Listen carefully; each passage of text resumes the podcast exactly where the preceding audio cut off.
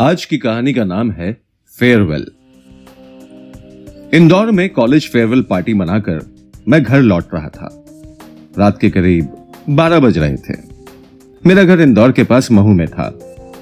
मैं बहुत खुश था कि अब जल्द ही कॉलेज से पास आउट करके ज़िंदगी का एक नया सफ़र शुरू करूँगा। लेकिन इस बात का भी अफसोस हो रहा था कि जिस कॉलेज में मैं रोज आता हूँ, वो जल्दी मुझसे दूर होने वाला है। मेरे दोस्त कॉलेज की कैंटीन वहाँ के समोसे, चाचा की वो चाय की टपरी और शर्मा सर, जो अक्सर पढ़ाते पढ़ाते भूल जाते थे कि वो आज कौन सी क्लास ले रहे हैं सही कहते हैं कॉलेज के दिन दोबारा नहीं मिलते यही सब सोचते हुए मैं बाइक पर चला जा रहा था कि अचानक से मेरी बाइक का अगला टायर स्लिप हुआ और मैं तेज़ी से सड़क पर घिसटता हुआ किसी चीज़ से टकराया और मेरी आँखें बंद हो गईं। कुछ पलों के लिए जैसे कान में सीटी बजी, और फिर सब शांत हो गया। उसके बाद क्या हुआ, मैं नहीं जानता, ना मुझे कुछ याद है। जब आँख खुली तो मैंने अपने आप को एक बेड पर लेटे हुए पाया, और देखा एक लड़की मेरी ड्रेसिंग कर रही थी। और मैंने चौंकते हुए उससे पूछा, मैं कहा हूँ? और आप कौन हैं? लड़की ने बिना देखे कहा don't worry you are in safe hands लेकिन मैं हूँ कहाँ और यहाँ कैसे आया? इस बार लड़की ने मुस्कुराते हुए कहा, इससे क्या फ़र्क पड़ता है कि आप कहाँ हैं और यहाँ कैसे आए? इस वक्त जो ज़रूरी है, मैं वो कर रही हूँ। मेरा मतलब आपका इलाज। और ये कहते हुए उसने थर्मोमीटर मेरे तरफ़ बढ़ाया। मुँह खोलिए। और थर्मोमीटर मेरे मुँह में डाल दिया। फिर घड़ी में टाइम देखने लगी। फिर चेक करते हुए बोली, शुक्र है आपको फीवर नहीं आया। मैं डर रही थी कहीं कोई इंफेक्शन ना हो गया हो। पहली बार महसूस हुआ कि इंसानियत क्या होती है। अब देखिए ना, एक अनजान लड़की बिना किसी मतलब के मेरा इलाज कर रही थी। मैं काफ़ी इमोशनल हो गया था। तभी उस लड़की ने पूछा, आप चाय या कॉफ़ी कुछ लेंगे? मैंने कहा, कॉफ़ी। और वो कॉफ़ी बनाने के लिए वहाँ से चली गई। जिस कमरे में मैं पड़ा था, वो कमरा बहुत ही आर्टिस्टिक था। टेबल पर एंटीक ब्रॉन्ज का लैंप रखा हुआ था। एक तरफ़ एक शेल्फ था, जिसमें तरह तरह के किताबें थीं। एक तरफ़ दीवार पर मधुबनी पेंटिंग्स और खिड़की के पास कुछ पौधे थे। मैं ये सब देख ही रहा था कि वो सामने से ट्रे में कॉफ़ी लेकर आ गई। ग्रीन कलर का सलवार सूट और उस पर गुलाबी दुपट्टा। सच कहूँ तो वो किसी परी से कम नहीं लग रही थी। बड़ी बड़ी आँखें माथे पर लटकते हुए घुंघराले बाल और कानों में बड़ा सा झुमका। मुझे अचानक लगा कि कहीं मैं कोई सपना तो नहीं देख रहा। तभी वो बोली, क्या देख रहे हो? मुझे लगा मेरी चोरी पकड़ी गई और मैंने बात घुमाते हुए कहा, वो आपका घर बहुत सुंदर है, वही देख रहा था। लेकिन वो बोली, अरे, मेरा मतलब ये था कि कॉफ़ी का मग ही देखते रहेंगे या हाथ में भी लेंगे? शुक्र था, उसको कुछ पता नहीं चला। लेकिन सच कह रहा हूँ, मैंने आज तक इतनी सुंदर लड़की कभी नहीं देखी थी। अरे, अफसरा फेल थी उसके आगे। खैर, कॉफ़ी पीते पीते हम बात करने लगे, और उसने कहा, उसका नाम ऋतु है। पता नहीं क्यों ऐसा लग रहा था कि मैं ऐसे ही बेड पर पड़ा रहूँ और ऋतु पास में बैठे रहे। सचमुच कुछ तो अलग था ऋतु में।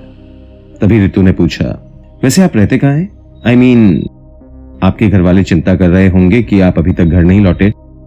और मैंने कहा मैं यही महू में रहता हूँ और कोई टेंशन की बात नहीं क्योंकि मेरे घर वाले नानी के पास रतलाम गए हुए हैं। ओके कौन कौन है आपके घर में? मम्मी पापा और एक छोटी बहन है ममता। और आपके? सेम हियर मम्मी पापा और मेरी बहन नन्ही। और मैंने उत्सुक होते हुए कहा, क्या वो लोग भी कहीं बाहर गए हुए हैं क्या? और ऋतु हँसते हुए बोली एक्चुअली यस पता है, मेरा ननिहाल भी रतलाम में है। ये सुनते ही मुझे लगा, कितना कुछ मिलता है हम दोनों में। और फिर, यूँ अचानक से मिलना कोई इत्तेफाक नहीं हो सकता। मुझे पहली बार एहसास हुआ कि मुझे ऋतु से प्यार हो गया है। रात भर हम दोनों बातें करते रहे और कब रात गुजर गई पता ही नहीं चला। आकाश, मुझे लगता है तुम्हें अब सो जाना चाहिए। सुबह होने वाली है। मुझे रितु की यह बात बिल्कुल पसंद नहीं आई, क्योंकि मेरा बस चलता तो मैं पूरी ज़िंदगी ऐसे ही बात करता रहता और रितु फिर बोली अच्छा सुनो, तुम्हारे पैर में अभी भी स्वेलिंग है? आई होप थोड़ी देर में ठीक होने लगेगी। अच्छा ये बताओ, सर में अभी भी दर्द हो रहा है? नहीं, दर्द तो नहीं है अब। हाँ लेकिन पैर में थोड़ा दर्द है। Ritu thank you so much कि तुमने मेरा इतना ख्याल रखा। इस पर ऋतु कुछ चुप सी हो गई और मैंने कहा, क्या हुआ? मैंने कुछ गलत कह दिया क्या? नहीं, कुछ नहीं। कुछ तो है जो तुम कहना नहीं चाह रही। लाइफ कितनी अजीब है ना। ये चॉइसेस तो देती है, लेकिन उसकी कीमत भी वसूल लेती है। मतलब मैं कुछ समझा नहीं। नहीं समझे तो जल्दी समझ जाओगे। चलो अब सो जाओ, मुझे भी नींद आ रही है।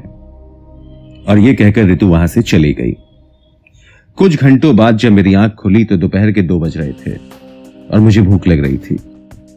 तभी मेरी नज़र पास में रखे खाने पर गई, लेकिन ऋतु कहीं नज़र नहीं आ रही थी। मैंने दो तीन बार ऋतु को आवाज़ भी दिया, लेकिन कोई जवाब नहीं आया। और मुझे लगा कि शायद वो किसी काम से बाहर गई होगी। मैंने खाना खाया और दवाइयाँ ली। रितु की दवाई ने असर दिखा दिया था। मेरे पैर का दर्द अब बहुत कम हो चुका था। कुछ देर में ऐसे ही लेटा। ऋतु के बारे में सोचता रहा, फिर किसी तरह से हिम्मत करके बुक शेल्फ की तरफ़ गया और एक किताब निकाल के पढ़ने लगा। और पढ़ते पढ़ते मुझे नींद आ गई। अचानक से लगा किसी ने मेरे माथे पर हाथ रखा है। और जैसे ही मैंने आँखें खोली तो देखा ऋतु सामने खड़ी थी। और मेरा बुखार चेक कर रही थी। तभी उसने हल्के गुस्से में मेरी छाती पर रखी हुई किताब को हटाते हुए कहा, मैंने मना किया था ना कि चलना फिरना नहीं, फिर ये किताब क्यों लेकर आए? जिस हक से उसने मुझसे यह कहा, ऐसा लगा जैसे हम कब से एक दूसरे को जानते हैं। उसकी डांट में कितना प्यार और ख्याल था। और मैंने मनी मन भगवान को धन्यवाद दिया कि अच्छा हुआ मेरा एक्सीडेंट हो गया और मेरी ऋतु से। मुलाकात हुई। क्या हुआ? आप चुप क्यों हो? तभी उसकी नज़र टेबल पर रखे जूस पर गई, जिसे मैंने अभी तक नहीं पिया था। ये क्या आकाश? तुमने जूस भी नहीं पिया? ऐसे कैसे चलेगा? कितने केयरलेस हो तुम? तुम हो ना, केयर करने वाली। अच्छा जब नहीं रहूँगी तब? तब की तब देखी जाएगी। अभी तो हम साथ हैं ना। फिर ऋतु ने अपने बैग से एक दवाई निकाली और कहा, सुनो ये खा लो। कल सुबह तक पूरे ठीक हो जाओगे। मुझे नहीं खानी ऐसी दवाई जो मुझे कल सुबह तक ठीक कर दे। अब दवाई क्यों नहीं खानी? क्योंकि इतनी जल्दी ठीक होकर घर नहीं जाना चाहता, मैडम। क्यों नहीं जाना चाहते? क्योंकि वहाँ तुम नहीं होगी ना। और यह कहकर मैं चुप हो गया, और ऋतु भी। फिर हम दोनों दोबारा से बातें करने लगे, और ऋतु ने पूछा, डिनर में क्या खाओगे? कुछ भी। जो मन में आए, बना लो। तो ठीक है, मैं कुछ बना के आती हूँ। और यह कहकर ऋतु खाना बनाने चली गई। सिर्फ़ चंद घंटों में मैं और ऋतु एक दूसरे के बहुत करीब आ चुके थे। और ऐसा लग रहा था जैसे हम एक दूसरे को सालों से जानते हैं। तभी ऋतु ने मुझे मेरी बाइक की चाबी देते हुए कहा, आकाश, ये तुम्हारे बाइक की चाबी है। ठीक करवा दी है मैंने। और सुनो मैं अब चलती हूँ। किसी ज़रूरी काम से जाना है मुझे। अपना ख्याल रखना। और यह कहकर ऋतु चली गई। जब अगली सुबह मैं उठा तो काफ़ी अच्छा फील कर रहा था। मैंने डिसाइड किया कि मुझे अपने घर चले जाना चाहिए। और मैंने सोचा ऋतु को थैंक्स तो बोल दूँ। तभी याद आया कि वो तो किसी काम से चली गई है। कितना स्टूपिड हूँ ना। उसका मोबाइल नंबर तक नहीं लिया मैंने। खैर, कोई नहीं। आजकल मैं पर्सनली आकर उसको थैंक्स ही बोल दूँगा और मुलाकात भी कर लूँगा। ऑल अब मिलना जुलना तो होता ही रहेगा। घर पहुंचकर मैंने मम्मी को फ़ोन लगाया, उन्होंने कहा कि वो दो दिन बाद आने वाली हैं। फिर नॉर्मल रूटीन में दिन गुजर गया, लेकिन दिन भर ऋतु का चेहरा बार बार सामने आ रहा था। उसकी आवाज़ कानों में गूंज रही थी और मैंने सोचा कि चलो, चलते हैं उससे मिलकर आते हैं। लेकिन तभी घड़ी पर नज़र पड़ी तो देखा रात के दस बज चुके हैं। और ऐसे में इतनी रात किसी लड़की के घर जाना क्या ठीक होगा? कहीं उसके घर वाले वापस आ गए तो? क्या सोचेंगे मेरे बारे में? इसलिए मैंने डिसाइड किया कि मैं अगली सुबह उसके घर जाऊँगा। अगले दिन पाँच बजे ही आँख खुल गई। और मैं वेट करता रहा कि जल्दी से आठ नौ बजे और मैं ऋतु से मिलूं।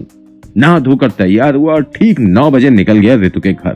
उसके घर पर पहुँचा तो देखा घर पर ताला लगा हुआ है। मैं सोच ही रहा था कि तभी मेरी नज़र उनके पड़ोसी पर गई और मैंने उनसे पूछा, आप बता सकते हैं ये लोग कहाँ गए हैं?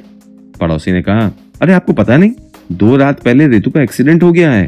वो मेडिकल कॉलेज में भर्ती है घर वाले वही हैं। ये सुनते ही मेरे होश उड़ गए। यकीन नहीं हुआ ऐसा कैसे हो सकता है। तभी याद आया, दो रात पहले तो मेरा एक्सीडेंट हुआ था और ऋतु तो मेरे साथ थी। और यही सब सोचता हुआ मैं मेडिकल कॉलेज पहुँच गया। और रिसेप्शन पर जब इंक्वायर किया तो उन्होंने बताया ऋतु आईसीयू में है। और मैं तेज़ी से आईसीयू की तरफ़ भागा और जैसे ही आईसीयू के गेट पर पहुँचा तो देखता हूँ सामने से स्ट्रेचर पर एक डेड बॉडी आ रही है। पता नहीं क्यों मेरा दिल ज़ोर ज़ोर से धड़कने लगा। जैसे ही स्ट्रेचर मेरे पास आया, मेरी साँसें थम गईं। और मैंने स्टाफ से पूछा ये किसकी बॉडी है? और सामने से जवाब आया ऋतु धारीवाल। तो आप सुन रहे थे कहानी फेयरवेल